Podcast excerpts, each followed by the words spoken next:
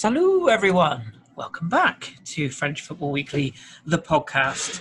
Who is this imposter I hear you all shout? It's me, it's Chris, I'm back. Uh, apologies for missing the season opener last week. Um, I assure you I had nothing more important to do, um, but I was absent, and I do apologise. But I'm back this week, and uh, how lovely it is to have football back. I've very much missed the Farmers League comments that I get tweeted on a regular basis. I've missed those all summer. It's been lovely. Anyway, uh, enough of that nonsense. Uh, let's introduce my panel for this evening. Full house. Uh, good evening to Phil, first of all. Hey, Phil. Hello. And good evening to Rich. Hello. Hello. And last but not least, hello, Jazz. Hello. I'm pretty sure we've got a fairly happy panel this evening. Um, pretty much. Two very happy, one probably fairly happy. And Oh, you know. Yeah, we'll, we'll, we'll make the best of what we've got. Um, you might uh, probably predict which games we're going to focus on quite heavily this evening, but as per the usual schedule, uh, it doesn't change. So we're going to give you the results for the weekend's action, excluding the games we're going to go into in a bit more detail. So we'll come on to OL in a moment, but uh, have a look at the Saturday results, which uh, first started off with a Nantes Marseille game, which ended nil nil. We'll go into the, into Marseille a little bit later on in the show as well. So less said about that, the better. Toulouse picked up a 1 0 victory over Dijon with a uh, 1 0 home win, that is. Makengo with the winner just 10 minutes into the second half. Uh, Nîmes lost at home to Nice in a game that saw three red cards. Always good when you have a nice scrap, isn't it?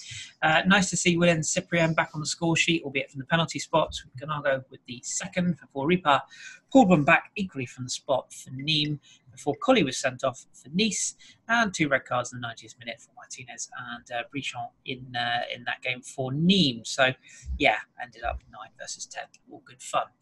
Uh, Amiens also uh, somewhat surprisingly, in my opinion, beating Lille one 0 The fact that Soumaré was sent off after 39 minutes didn't help the uh, the away side's day, and Guirassy with the winner with 20 minutes to go for Amiens.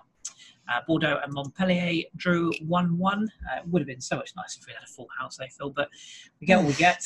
Uh, Josh Maja, the former Sunderland legend, uh, uh, with the equaliser after Andy Delort, who else had put Montpellier in front after 22 minutes. That one ending in stalemate.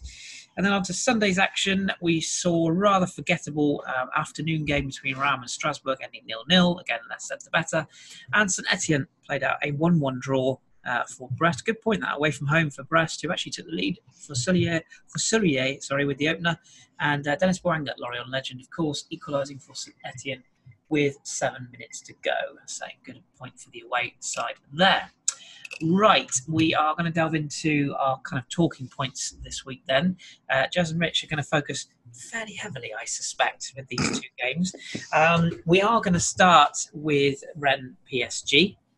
And uh, I'm going to go pretty much straight across to Rich. Uh, coming from behind to win against the champions with a 16 year old in midfield doesn't get much better than that, does it, Rich? Uh, it doesn't. No. Um, I, I was thoroughly surprised and thoroughly impressed. Um, I thought Rennes played really, really well. Um, it was pretty clear that they had learnt from their defeat in the Trophée des Champions that defending with zero ambition wouldn't get you much against PSG. So they defended with a bit of ambition, and lo and behold, they get a result because Rennes were very, very disciplined, as disciplined as I can remember in terms of the formation, the the the tactical plan that Stéphan had, had put in place. They stuck to that rigidly, and it and it and it paid off. Um, you know, they were passing it around like an absolute dream at the back to the point where I did tweet out saying I'm a bit concerned because I can't be confident that an error that an error won't be made. Just as an error was made, and it resulted in PSG opening the score, and with a pretty wayward back pass from Damien Da Silva and and Cavani tucking away the loose ball. So that was disappointing, I thought, because Rennes had played so well. I thought up until that point had been so organised. Um, to throw it away through a silly mistake so near to, to the end of the first half, I just felt that's pretty typical. And I was just petrified that there was going to be a second goal before the break. But fortunately, there was, and it wasn't for PSG. It was for it was for Rennes with with Hamari Traore playing a nice ball into to Mbaye Niang. Um, who had three fantastic touches one to control the ball, the second to create the space, and the third to arrow the shot into the far bottom corner. Really good goal. So to go into the break, all of a sudden the spirits were lifted.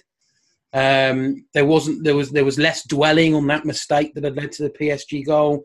There was a bit of a feeling of maybe we could get something here, and then they came out in the second half, and you know barely five minutes into that half, they'd taken the lead. Um, 16-year-old Camavinga played a, a, really nice lofted cross into Romain Del Castillo, who not the tallest of players, but the cross had such accuracy on it that Del Castillo timed his jump really well, nodded it in. And then really, can I can I just very quickly interrupt? I feel like we'll get onto the, we'll get onto the PSG side but, of it. But actually, if you watch the slow motion, he timed the timed the header terribly and was already on the way down, which just makes the defending even worse. Well, okay. I mean, he might have meant that. You know, I'm going to claim. I'm going to no, claim. Maybe, yeah, I'm going to claim, I'm going to claim he meant that. If he'd have, if he'd have jumped in time, I, I, it would have come off his chin. So I'm going to claim that he meant. but um, eh, the the rest of the half then was was was not an enjoyable watch for a ref because you know we you, we were on sort of.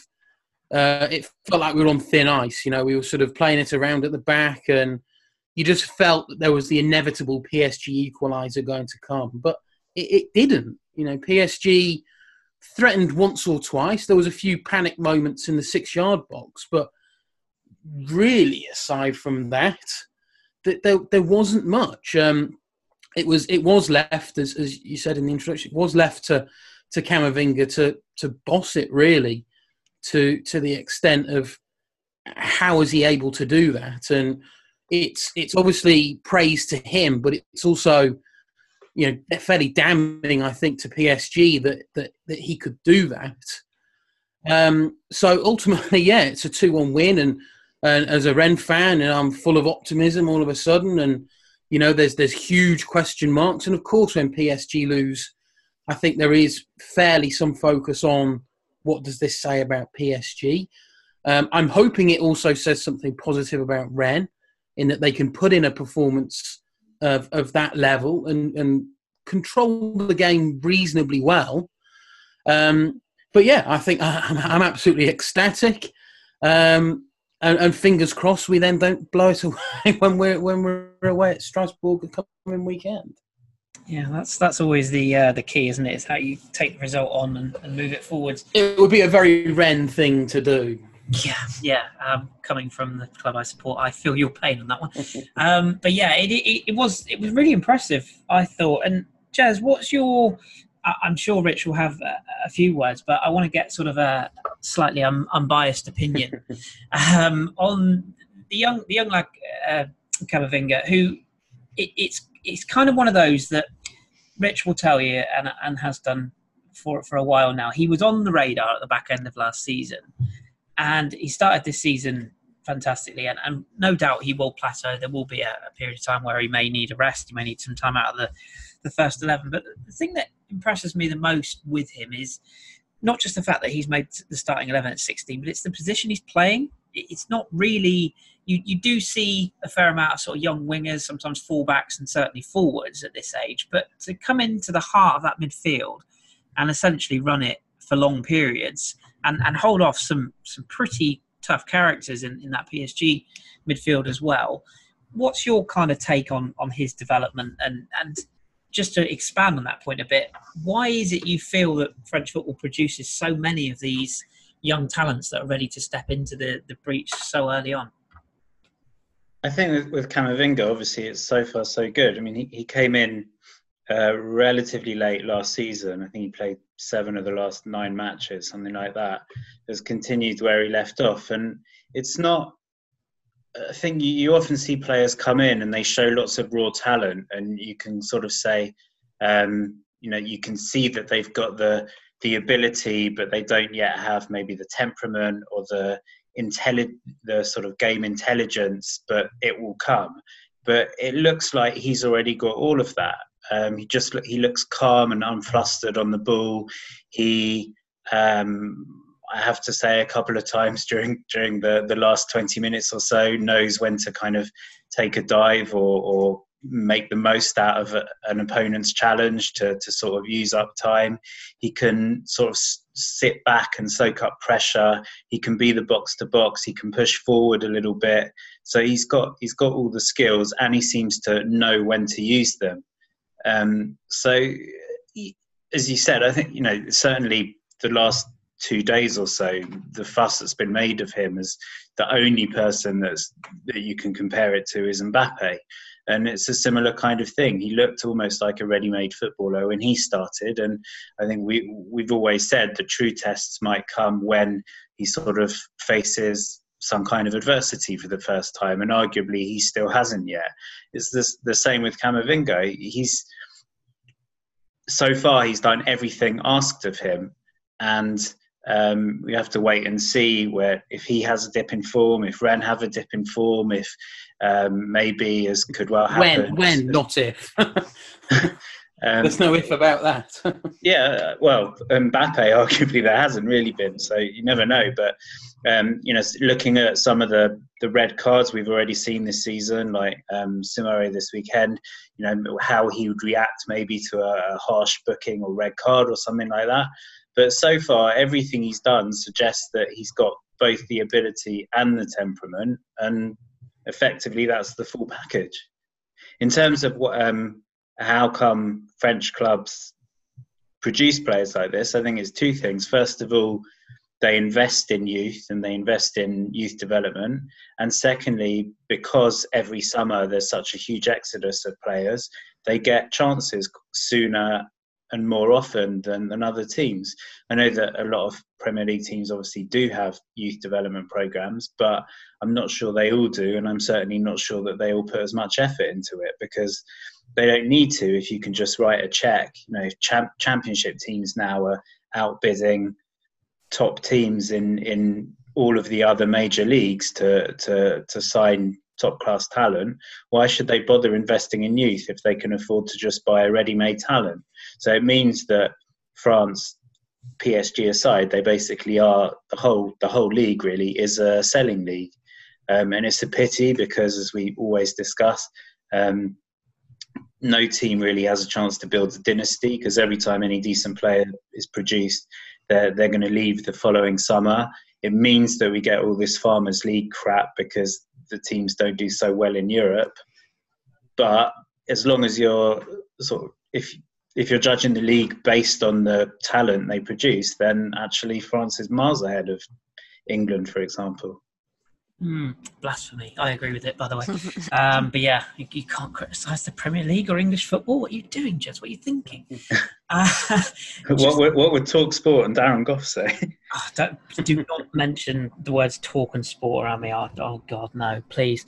Don't um, bother pronouncing anybody's name correctly. Appears to no. be the, the, key thing at the moment. Jesus. No, that's, Christ. yeah, we, we, can't have that. Can't have that. Um, with regards PSG, uh, Phil, we, we do have to address the, the elephant in the room. Um, well, actually, there's, it's becoming a bit of a room full of elephants because we've got PSG, we've got transfer windows, Neymar not getting Coutinho. It's all happening. What would what would you be doing if, if you were El Khelaïfi or, or Leonardo in this situation? I mean, it's clear that it's clear that all is not particularly settled at PSG. Granted, Rennes, I thought, deserved the win based on the, their performance on the night. They took advantage of the chances they had and, and they played very well. But that said, PSG don't look mm. like a side to me that are settled. I thought even in the opening game with Nîmes, they, they didn't look completely fluid. And you, you and they, they were playing a team that's lost nine of exactly. its key players from last season and hasn't basically exactly. hasn't replaced them, so that wasn't much. Didn't if I was Al Khelaïfi, I, I, getting out of the way, I think, would be a good thing to do. Um, I have to admit, I didn't watch this match because I'd been all footballed out over the weekend. I'd seen some great games, and I was just like, I know what's going to happen. So I binge watched Grand Designs on Netflix instead, and then just kind of went to turn my computer off at the end of the evening and went, the, the what? Um, and what seemed interesting to me, there's a, a good analysis of this in between the posts that you can find on Twitter.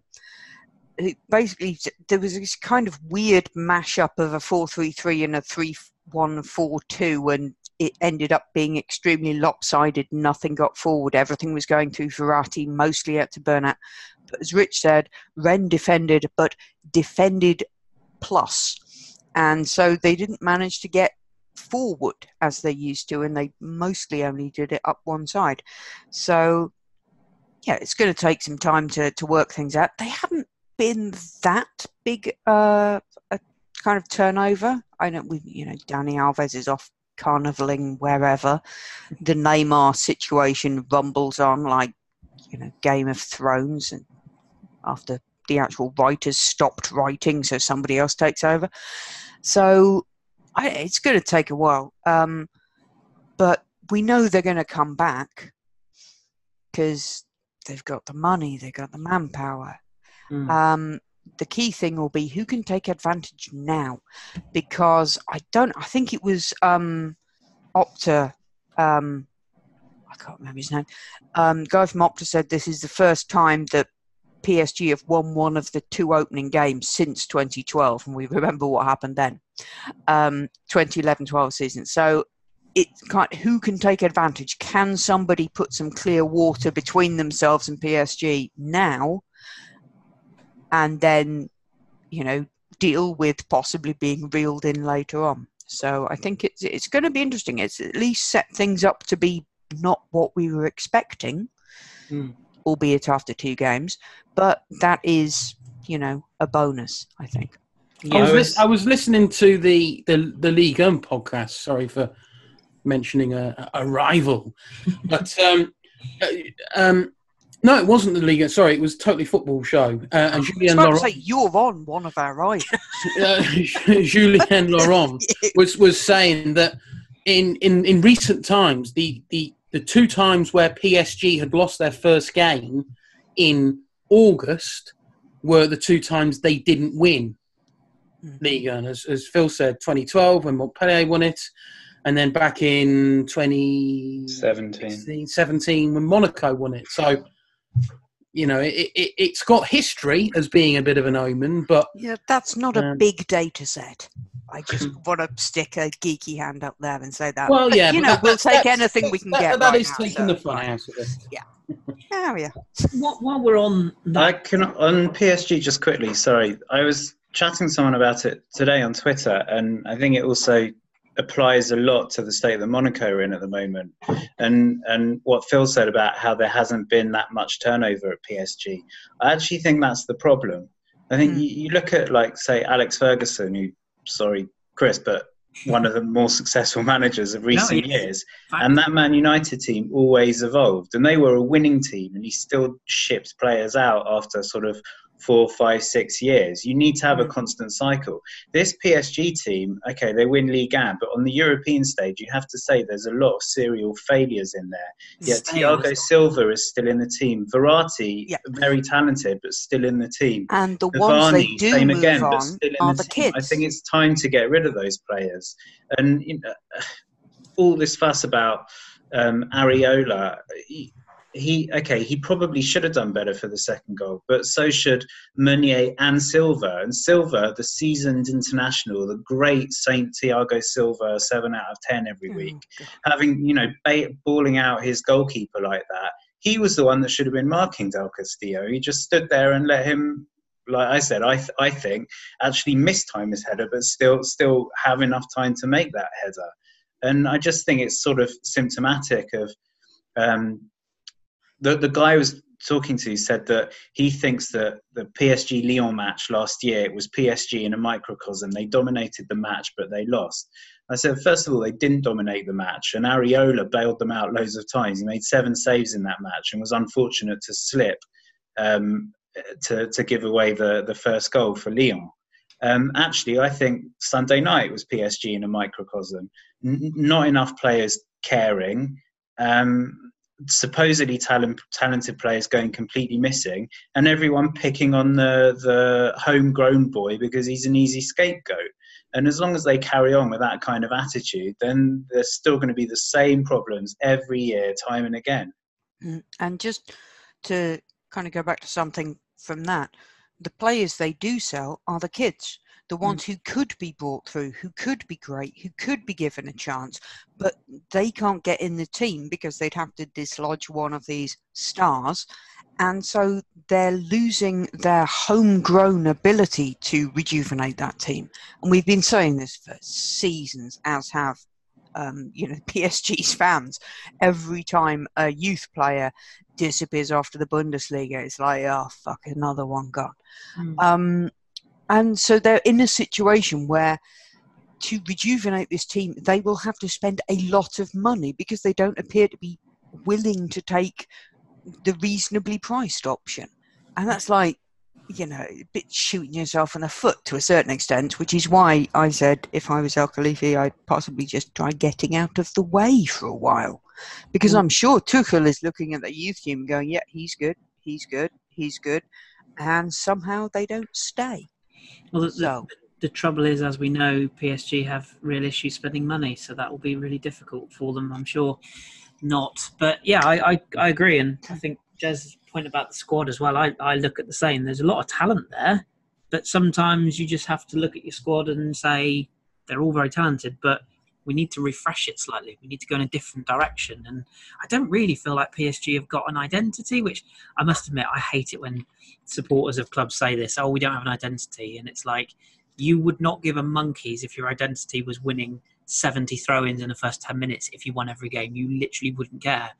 But when you're PSG and you're trying to sell the brand, I think you have to. I think you have to have some sort of identity, which which they don't have.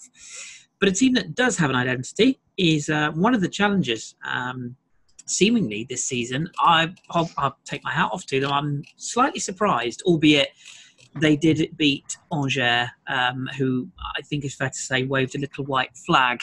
However, Jez, um, Lyon, Olympique Lyonnais, they won 6 0.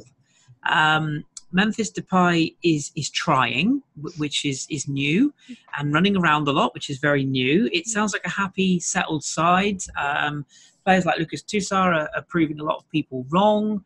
They're giving debuts to youngsters. It's a fresh, vibrant, attacking style. I guess my question to you is when does it all go wrong for Lyon? Because this is all sounding a little bit too. Oh, come on. We've got Tarek on the case writing a piece about ROL fun again. Come on, get with the hat of positivity. Sorry, I've been all miserable. Just bring me back to my positive, work, positive positive world. What, what do you reckon about Lyon this season? Uh, so far, so good. Again, I think um, they haven't had the two most challenging matches yet, but they've still got results in both of them brilliantly. Um, Monaco were awful last week, but Lyon have, that we often see in the last couple of years would somehow still scrape a draw out of that match. But they they sort they were relatively ruthless and put Monaco to the sword three 0 away from home. And Angers aren't the greatest team. They're doing their usual thing of having to adjust to to selling a couple of their top players during the summer. But Lyon slaughtered them 6 0. And the one thing you can always say about Angers is that they're solid defensively and they're well organised. And, and they were just ripped terrible. apart.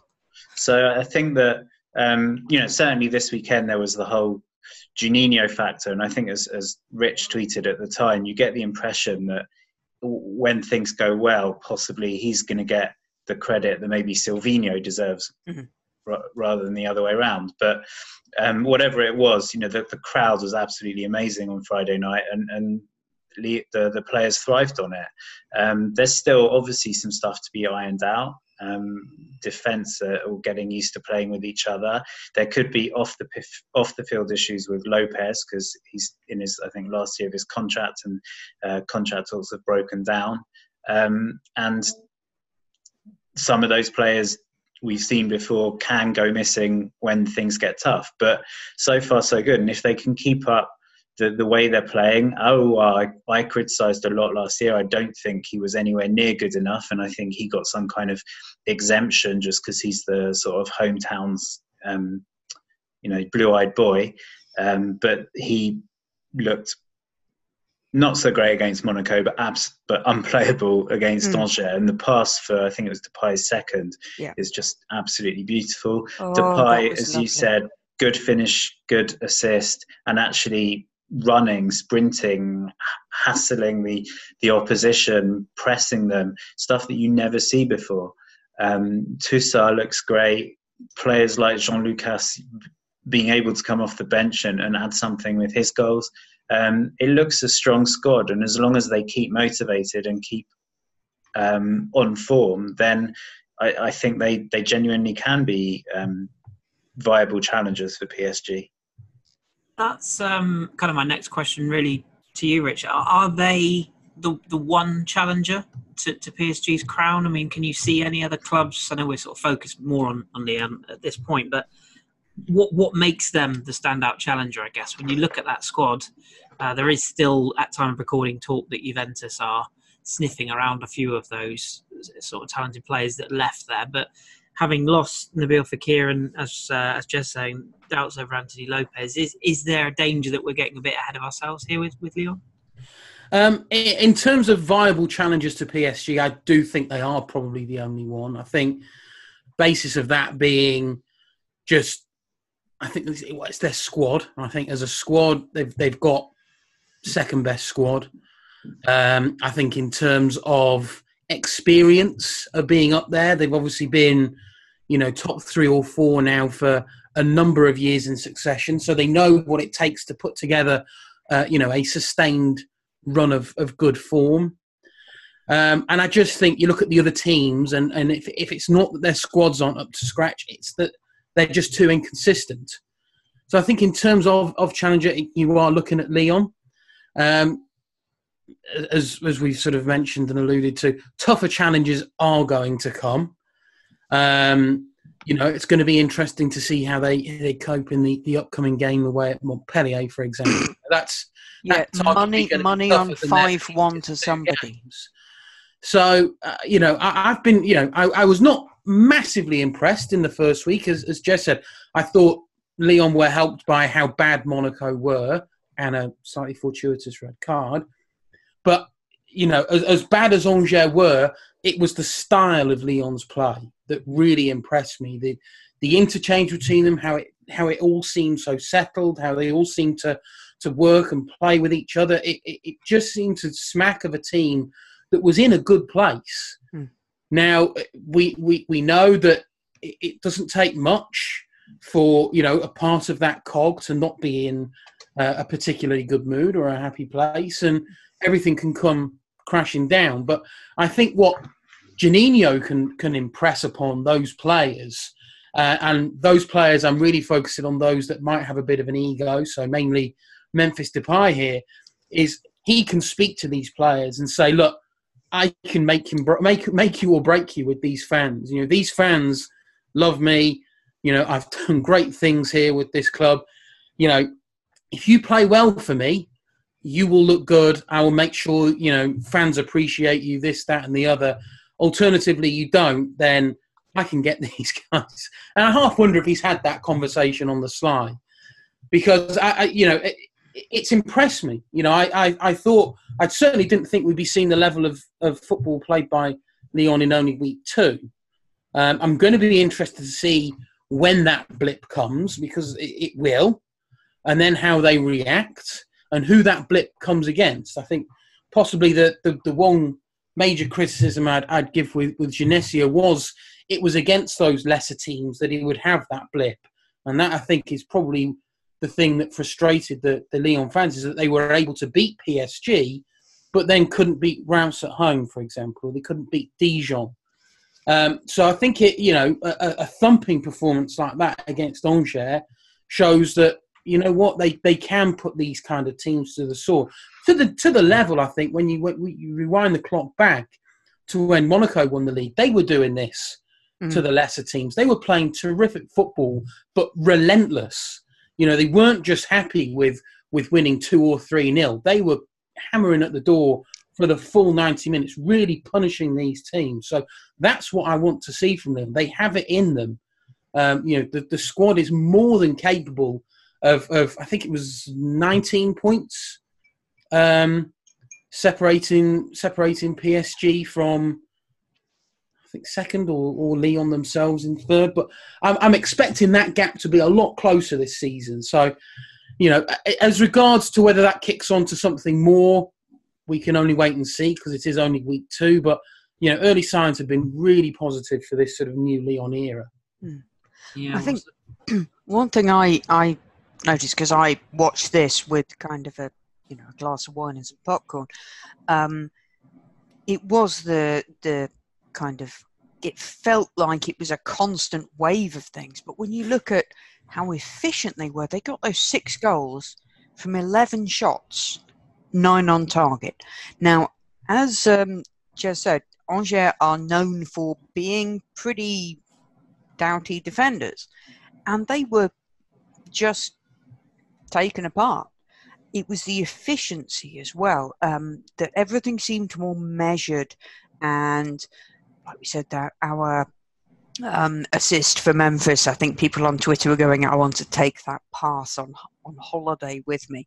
You know, it was really good stuff, but cutting edge, incisive stuff, rather than some of the slightly more individualistic efforts we have seen from some of them in the past. It is interesting how.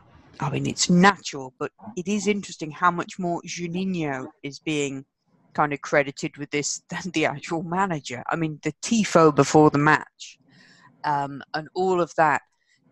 If those two can work together and with Aulas throughout the season, that's going to be a hell of a triumvirate to try and get over when you consider that possibly at other clubs those three positions are in more in in conflict than in cooperation, shall we say. Also, I love his beard he looks so cuppy. So I, it was a it was a, such a fun game to watch on Friday. Obviously, I'm not an Angers fan.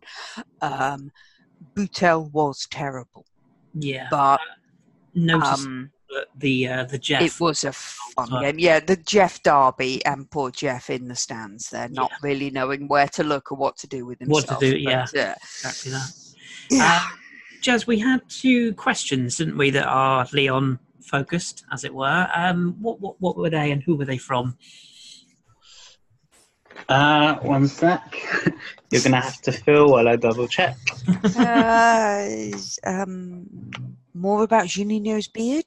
Because uh, he, he does look like he he's going to launch a craft brewery, I think. Yeah, he does look so different from the free kick expert we all know and love. And he now looks just like he's wearing a suit because somebody told him he had to. Yeah, he, he, avoids it at all costs. I've noticed. He's either a, he's either a craft brewer or he is a, uh, a, a sort of young geography teacher preparing for parents' evening. No, I'm I'm I'm saying I'm um, artisan carpenter. I could definitely see him in one of those tweed definitely jackets with the wood, woodworking, yeah, oiling things. Yeah, yeah. It, it, it, works. It works. Uh, him it's and not Eddie. my normal area, anyway him and Eddie yes. would form quite a good jazz band, I think. Jez, find so the question. I think we pretty much covered them. The first one is um, from that. OL ADN, ADN, Amérique du Nord. Can Lyon be legitimate title contenders this season? So Why not? Answered that one. Yeah. Hmm. And the second one, which is from Samuel J, who'll have another question later as well, What was the Aussie OL fan. Which of Memphis Depay's family members is Sylvinho holding hostage that's forcing a new look Memphis to track back and work hard for the collective, both on and off the ball? does, does he have a dog? Because I believe that can really hurt. Yeah, there, there's definitely something going on there, isn't there? Um, but you know what? Fair play. Sometimes players just need a, a proverbial kick up the arse to get the best out of them, and if that's what's happened. You know, Memphis Depay's talent is not in doubt at all to anyone who's watched him. It's all about what goes on alongside him. Um, you know, it, it's the it's the Pogba, the Neymars of this world. That's what comes along with them, and I don't think Memphis is in that that level. But in his own mind, he's above that level. That's the concern. So, I do, yeah. I do kind of hope in my mind that he and Juninho are having free kick practice sessions together on the training ground, and that's taught him wins. a couple of things. Yeah. That's wins. dangerous though, that that could damage his e- uh, Memphis's ego. Because yeah, no, no, I he, think that he, he ain't like, he ain't gonna no, be uh, he ain't I, gonna be. I want to work on this. I want to work on this. Anyway. Yeah, yeah, good. good. If it's working and it's getting the best out of him, then then fair play. And speaking of getting the best, um, we'll touch on Monaco in a minute. But Jez, this is your moment. This is your Martine McCutcheon, if you will, as a reference to the old school amongst us. Um, Metz won, and not only did they win, they they they put Monaco to the sword, didn't they? Three 0 victors. Okay, yes, you could say Monaco, uh, somewhat surprisingly, of all things, getting a red card. Who'd have thought? Uh, yes, Aguilar sent off. Was it not his debut as well? I think it was, wasn't it? Or did no. play, played the first game. Sorry, apologies. But he was sent off after 34 minutes. Metz were already one, one up by that point already from Diaz penalty. He went on to get a second before Renaud Cohade got the third. Um, uh, it would be fair to say, again, having watched extended highlights of this, Metz were just the better side. They just wanted this this more. Does this fill your, your heart with, with glee and optimism for the for the season ahead? Uh, y- yes and no. I mean, there's the the Strasbourg match actually made me feel good as well because the first half they were really poor, and the fact that they showed the character to to come back and and um, improve exponentially and get get a point in quite a difficult surroundings for them was was really impressive. I thought this one a brilliant win, but Monaco are so bad at the moment that it's difficult to read too much into it. But they did look really good. One of the big concerns for, for Metz going into the season was whether Diallo is capable of taking the, the step up from League to League A. He so far definitely looks like he can. He had one chance and he put it away against Strasbourg. Um, two goals here, slightly lucky that the, the penalty kind of went went through Lecomte, but um, played had a really good game anyway. Was sharpest to the ball for the second goal. A fantastic Lecomte save denied him a hat trick. Um, even before the penalty, um, Badiashile cleared another chance of his off the line. And on, honestly, the the the same fixture in 2017 finished Metz nil, Monaco seven.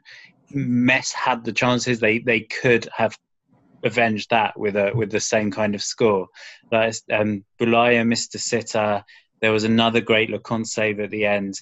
Um, it was that dominant a performance, and yes, Aguilar, you know, playing down down to ten men for for an hour was was certainly a factor, probably in how easy it was for for Metz. But again, I mean, like the same way that we spoke about Lyon last week, um, they've still got to, to do the business, however bad the, the opposition are. And a 3 0 win against Monaco, um, yeah, fantastic result. And, and four points from the first two matches is, is ideal. Yeah, yeah, well said. And it's it's kind of those games, isn't it, as well, that as a, a, newly promoted side, you, you kind of you, you want to get off to the best possible start and, and beat and you want to beat teams or potentially pick up points that, that you may not from teams that might have settled seasons further down the line, if that makes sense. And Monaco at the moment, we know they're a bit of a basket case. We'll touch on that in a second. But well, you've got to get points off your relegation rivals. So. I didn't want to say that, but you, you went there, so I'm gonna I'm just gonna nod my approving head at you. You're right. I, I, think you you know early on in the season you, you get the points on the board as best you can, and, and Metz thoroughly deserved that win. But mm. with the shoe on the other foot, Phil, um, Monaco. I mean, I, I don't really know I don't know what they are anymore. You know, they, good. They, they, yeah, thank you because I trying to trying to get my head around it. And, and one thing that this is slightly tribal, but okay, they bought two of um, Montpellier's best players from last season. Lecomte was terrible last week, and Aguilar sent off this week. What are they doing to players now?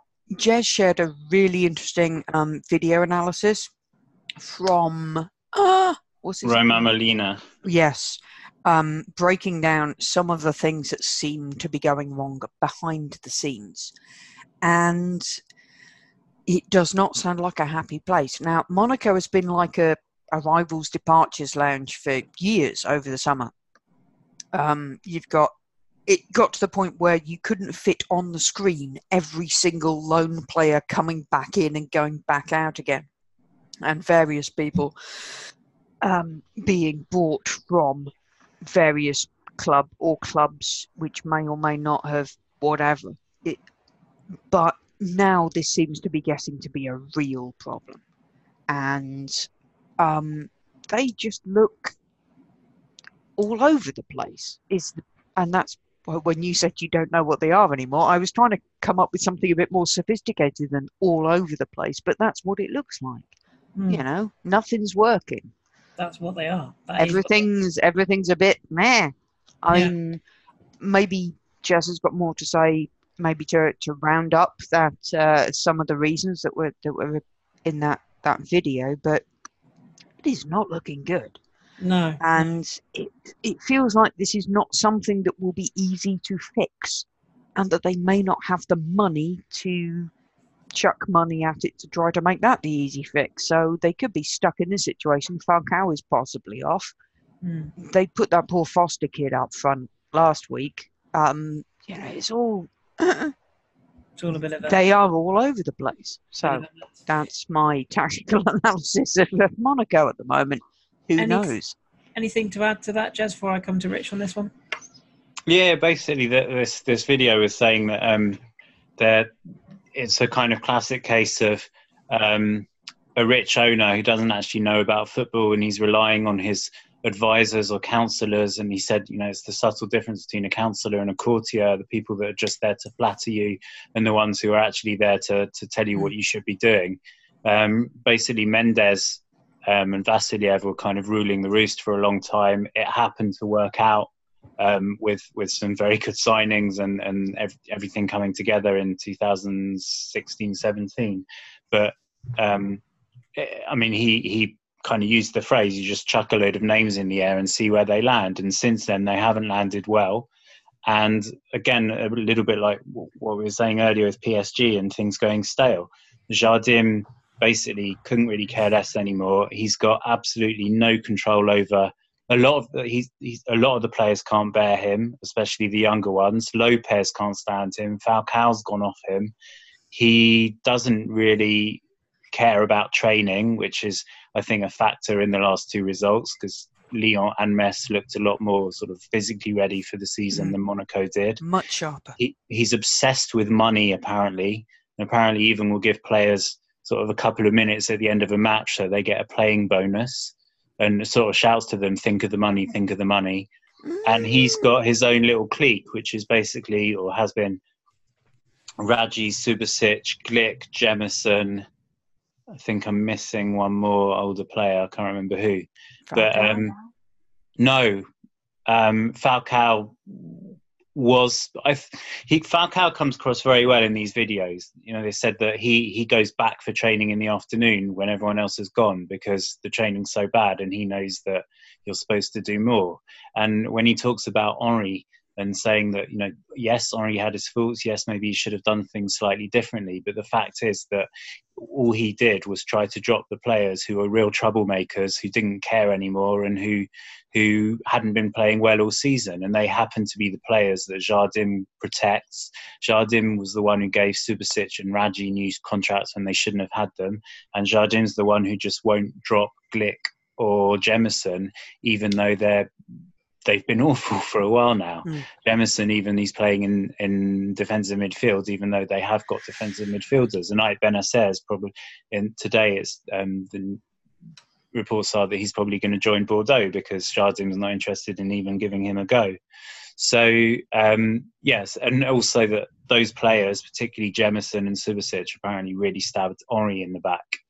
So everything's a mess there, and, and I think bringing Jardim back was absolutely the worst thing that could happen.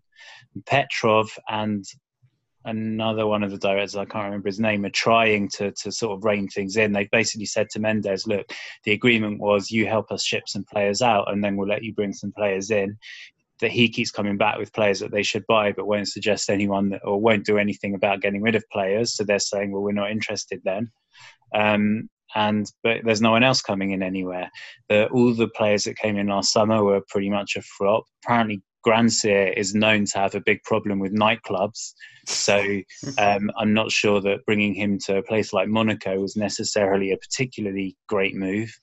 Um, that Henry apparently just tried to instill a bit of authority. Some people say went too far, but the example they gave was the, the first match of, of Henry's tenure he said to the substitutes bench, "Look, watch the match, study the match. I'm going to bring you on at some point. If you've been watching the match, you'll know how it's going, where the weaknesses are, whatever. You'll be able to play better."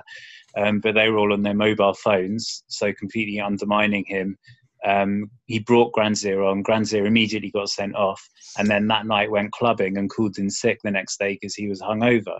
So um, maybe Henry needed to show a bit more authority, and maybe if he'd been backed higher up, it would have gone better. So I just think all the way through the club, things are very bad. But it seems obvious that the very worst thing that they could have done was bring Jardim back. Mm. Mm, yeah. I take it this. I haven't watched the video yet. It is in French, is it? Yeah. Yeah, but we will still link to it in the um in the article for this, so you can uh, look it up. And if you have any translation questions that you can't get over, uh, ping Jez. Yeah, I've done a I've done a whole thread with yeah. a lot of it. Yeah, we retweeted that, so I'll add that in as well to help explain what's going on. Smashing stuff. We're going to. Um, I just want to sort of finish with one of the other clubs that are uh, a bit of um, a bit of an enigma, um, and they continue to be rich, and that's Marseille. Good old Marseille.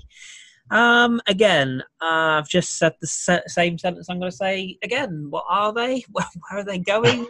Um, are they managed by a rally driver or not? Um, I just, I just look at, I look at Marseille, and I just think everything that, that is it should be there is in place, but nothing seems to look right. And again, it's another team that every time I watch, I can't lie, they bore me. Um, that I find them very sort of stodgy to watch. They still got players like Payet, who, yet on his day, can do wonderful things, but his day often is not very regular unless I think you said in the last pod, um, unless there's a World Cup or a European Championships at the end of it. So maybe maybe the season will be a wonderful one. They've got some good young players, but it feels to me like they need more than young players at the moment. And you know the, the jury is out on Villas Boas. This is a manager who has got a lot of sort of style and fashion sense, but not a lot on paper to back up these claims where, where do you sort of see Marseille? What do you see Marseille as at the moment? Uh, they're, frankly, they're a mess. Um, I, mean, on one hand, you you start to get a feel of a bit of sympathy for Villas Boas. Um, you know, he's come in. It's a squad that's in trouble, a squad that needs improving, needs overhauling, really. And you know, two or three signings later, and the pot of money has run dry. Um, and, and, basically, there's there's there's nothing in terms of bringing players in until players go. But of course, on the other hand, if you do your due diligence on a job, even if you hadn't, even if you just listen to us weekly ramble on, you'd have known what mess Marseille were going were were in before you joined. So the sympathy only goes to a certain extent. But I mean, the the, the game at the weekend, the way Nantes, you know, it, it's what we've sort of come to expect from Marseille anymore. It's it's not particularly good football. It's not particularly attractive football. It's not particularly fun football to watch. It's pretty drab. It's not very effective. Um, you know, one of the players that they did spend money on, Benedetto, um, he he. Well, there was a very dubious penalty um, given in that game for handball, even though a, a Nantes player and a Marseille player pretty much handled it simultaneously. So how the decision went one way and, and not the other, I don't know. Toss of a coin, maybe. Um, Benedetto took the spot kick and proceeded to launch it over the bar. It's, it's then it's then transpired that Villas Boas is not a happy bunny because Payet was was on for the penalties, but Payet effectively let Benedetto have the spot kick. Um, that obviously the results of the spot kick won't have won't have helped. Didn't end well. Because he's then gone and said, "Look, that, that that's not for you to decide. That's for me to decide. I've decided who takes the spot kicks. It's Payet." Um, so maybe there's cracks already starting to show, um, but it, it was a pretty disappointing performance. I think the only positive is that Marseille could have easily lost that game if it wasn't for for Mandanda. Yeah, um, I thought he was he was he was really good in goal. Um, probably the best performance we've seen from him in quite some time. Um, and I think, as Jez said last week, you know, the, the, the weight that he'd lost and clearly the work that he has put in in in sort of getting getting fitter and, and more agile, perhaps is, is is is paying off, and that's going to be important for Marseille. It seems this season, but it was another really disappointing performance. I don't know where they turn. I've seen some people say, "Oh, well, things are going to change once Thauvin's back in." Yeah, okay, things might change when you're playing Nîmes at home. You know, you might win 1 0, but that ain't going to help you when you're playing, a, you know, better teams. Mm. So I don't, I don't, I don't know where Marseille going. If, if I'm honest, if there is no money uh, left in the pot, there's rumours that Valentin Rongier may still make that move, that that long rumoured move to Marseille. But you know, Nantes supposedly wanting, I think, around 15 million for him. I don't know where that money comes from.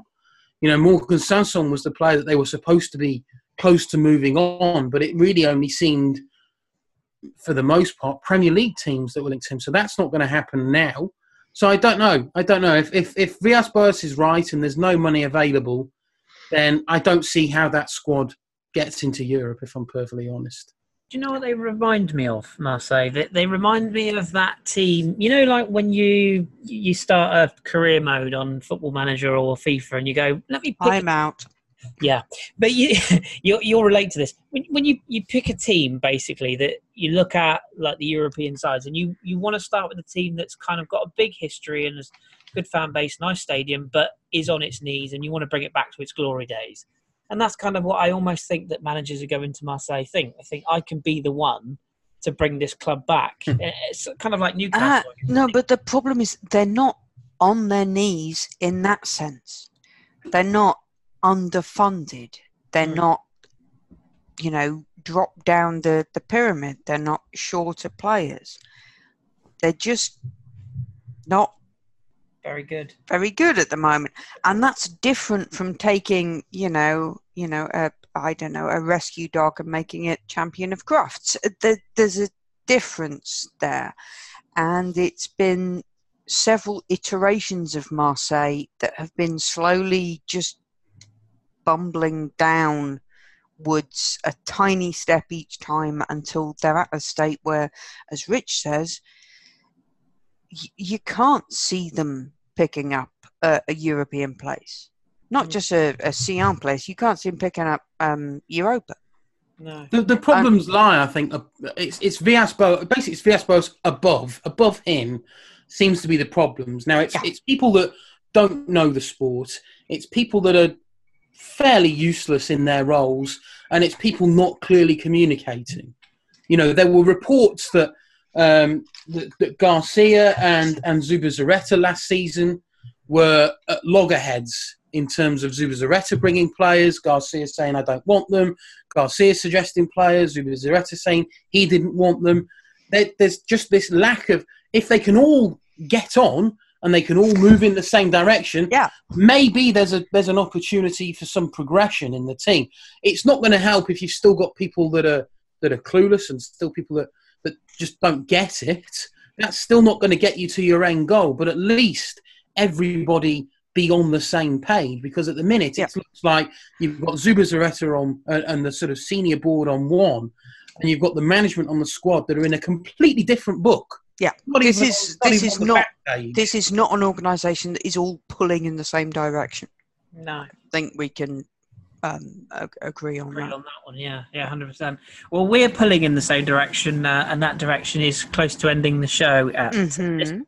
However, uh, we do have two other questions that have been sent to us before we pick our games of the week. So let's have a look at those, Jez. Um, I think we have one about Dijon and one about Nice, if I'm not mistaken.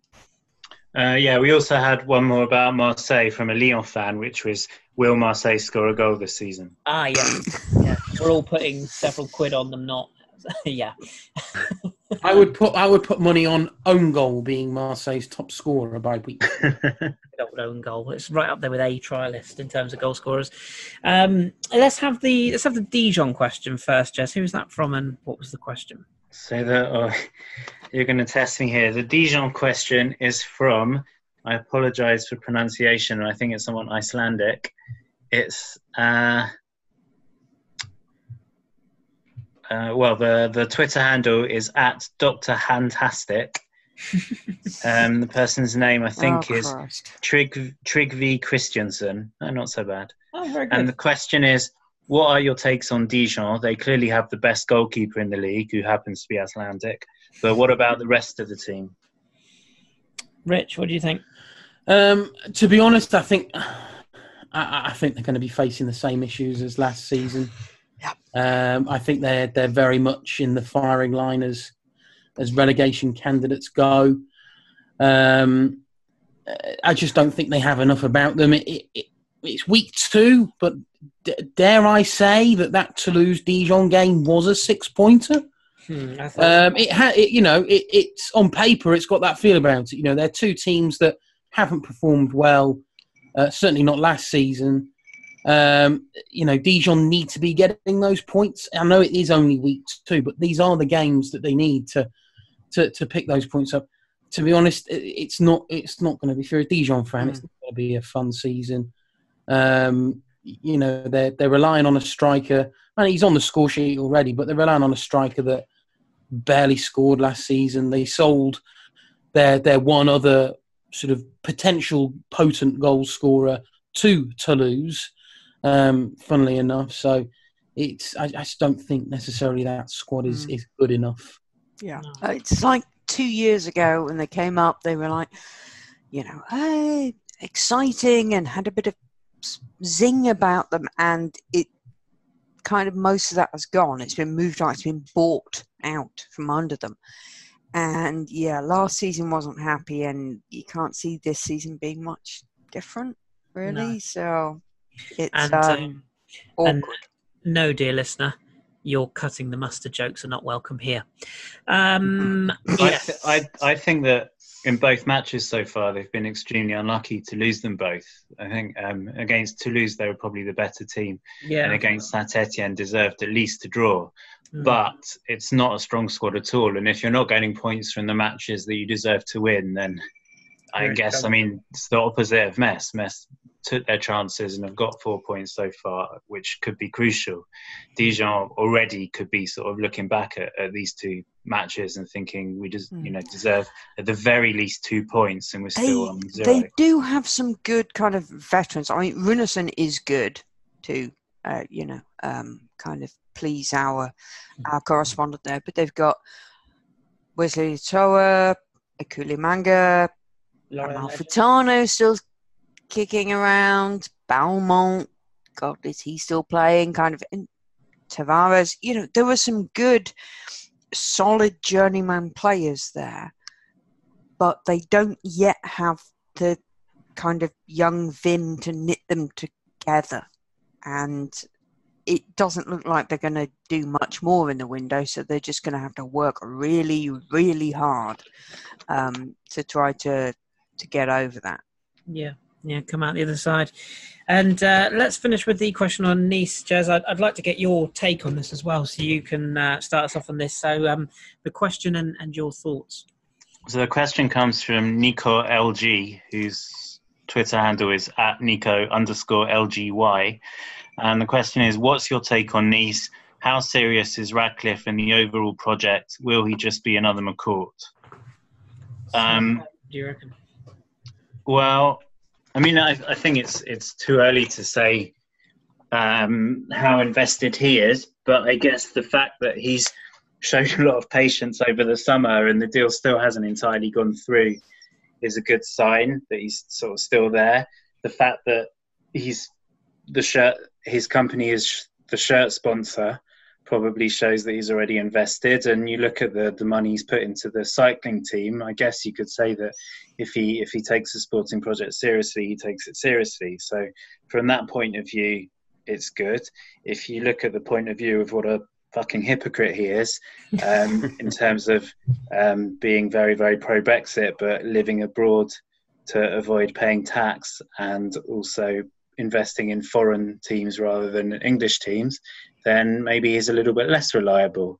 Um, in terms of the, the, the team, the, the very first thing and the major thing is obviously securing Vieira. Um, I've said loads of times, I think he's doing such an underrated job. Um, he, he managed them to I can't remember where exactly they finished, somewhere around seventh, eighth, ninth last year, but basically doing it without any strikers all season. Um, and probably being unfairly painted as a defensive manager. I don't think he's got much choice in the matter. But um, he did brilliantly last year, had a terrible preseason, yet has begun the, the, the, season with two wins out of two. Um, so I, I think he's he is clearly showing huge potential as a coach. but he was very hurt by the fact that he came in and it was Riviere and Fournier, I think, who, who brought him in. And then they immediately left. So he had a clause added to his contract saying that if they ever come back, he's allowed to break his contract and walk. Mm. So a lot depends on whether Ratcliffe brings them back, which is what's been mooted, and if they do, whether Vieira exercises that clause or not. Yeah, um, yeah. But to me, at the moment, Vieira is Nice, and their success or not entirely turns on on him and whether he's there. Yeah, that that's my that was my theory because taking my personal biases aside, uh, like you said, I think he's done a magnificent job, and he, he's he's had other offers, and and he has stayed loyal to Nice and the project of Nice, but. I do wonder if um, certain clubs, particularly those in the northeast of England, potentially uh, continue a bad start, it's the sort of name that would be quite glamorous, I think, to be a Premier League club going after them. Now, whether he would want to work under someone like Mike Ashley, I'm not so sure, but you know what I mean. He, he's a name that I think people will, look at and think actually this coach is is too good, and we could take him away from from Nice, and and working like you say with basically no strikers and, and not a lot else. Uh, and whether you like Saint-Maximin or not, that's another key component of of any sort of forward play they had taken away this summer. Um, it's it's it's an open book in terms of what happens next. They've been linked with a couple of forwards. Rich, am I right in saying today? Uh, yeah, over the last couple of days, they've been linked with Kasper Dolberg from from Ajax. Mm. Um, mm-hmm. Twenty million is the is the fee there rumored, and the other one, be it as an alternative or as an addition, uh, is Jean Kevin Augustin um, and bringing bringing him back. So um, I think the thing with Vieira is is how much input Ratcliffe will will have and how much meddling he will he will want. Mm. Um, my impression is probably not a lot. Um, and then the other one is is the money is going to be there. You know, Nice Nice as a as a as a club as a whole there's a lot going for it. You know, money is there's just the one thing I think that's missing because they've got, you know, fantastic stadium, they've got good support, they've got an excellent, um, you know, training facilities, a good academy, um, a very nice part of the world. You know, you chuck the money in there, and there's some real, real potential. Um, so I think for for Vieira, it's it's balancing that up. Can he recognise that actually with some money and you know a, a base of talented players, you know, they've got a good blend of experience and youth in that squad. If they can then just add, you know, it's not going to be buckets of players needed to, to, to be added to this team to make them, you know, a candidate, a serious candidate for for a European place and, and, and maybe a little bit more because you know the, the, the blend in that squad is really good you know, Wylan Cyprien is, is getting back to his best. Um, he's looked really good in, in both games so far, and it's great to see him back because we know what a good player he is yeah. uh, and can be. And obviously, a nasty injury has, has sort of halted his progress. But they have other youngsters. Obviously, they've got Youssef Attal, very, very in demand fullback, come winger, however you want to play him. They've got a great defence. I think their defensive side of their midfield is strong. So if you can add some attacking flair, some potent goal threats, I think they, they, they genuinely could be a, a, decent bet for a European spot. So I think a lot of how much money is going to be available for Vieira will have, have a, a big impact on whether he stays or not once the deal comes through and, and if um, if Fournier et al. do come back into the, the setup. Yeah, lovely new kits as well, which we all know is vital at this level. um, so, uh, yeah, yeah, it's it's an interesting one to keep an eye on. Um, this is the this is the guy who's married to Salma Hayek, isn't it? No. Oh no, that's no. The, that's that's the Rennes owner. That's the Rennes owner. Sorry, I, I, get my owners confused. I was going to say, surely if you can. Don't you dare mix up the Rennes owner with with uh, with Jim Ratcliffe. Right. I, I, I, get him. I get him confused, and I get and the other chap we just mentioned, the the uh, um, the owner of uh, McCourt, the. The, I get those three confused all the time. But it's I think it's old age. I think that's what it is. But I think well, what's um, interesting, obviously, is that this week we see Nice play Marseille, mm. which I think is possibly my game to watch out for of the weekend. Yes. Uh, just just to see what happens, basically. that that's the one I have on my on my sheet as well of, the one to watch. The only other one that intrigues me slightly is is Dijon Bordeaux from a personal perspective, uh, just in terms of it, it's sort of like a must well must win for Dijon. Sounds a bit harsh after game three, but could be quite a big a big game for Dijon to potentially pick up three and also quite a big game in terms of whether Bordeaux are going to be anything this season or not, because things are not all well, you believe what's being written about them at the moment. Um, so that's kind of the, the two that stood out to me. Um, gents, have you got anything different to those two? Uh, I'll let Jez go. Go for it, Jez. Uh, Monaco, Nîmes for me. Mm. Two teams on the, the two teams on the bottom of the table at the moment. Um, again, kind of a six pointer. I think Nîmes have got an excuse. They're Nîmes, they're not Monaco. They're having a big turnaround that they need to adjust to. Um, Monaco, like Marseille, yet to score even. Um, I think you know whoever can get out of this game with a win will feel that you know they've now got a little bit of momentum and something to build on. Whoever loses it zero points after after three games, then you're you're really struggling already. Mm. Put your money on nil nil. Then is what you're saying there, basically. Yeah. and uh, Rich, round us off. What's your tickle? Um, I'll resist the urge to say the Coupe-Co between Strasbourg and Rennes, and I will go. I'll still keep it Breton. I'll go Brest Reims. Mm. Um, I think Brest have been um, good in their opening two games, whilst also being a little unlucky. Uh, they took the lead in both games, um, but in both failed to hold on to those leads. Uh, those leads, sorry.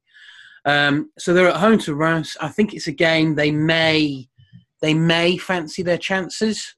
Uh, Reims obviously a, a, a, fairly established, decent team now in in League, um, but um, I think it's always fun watching the, the newly promoted teams, especially those teams where it's been um, you know a, a, little while since they were in the top flight. So you know, there'll be a.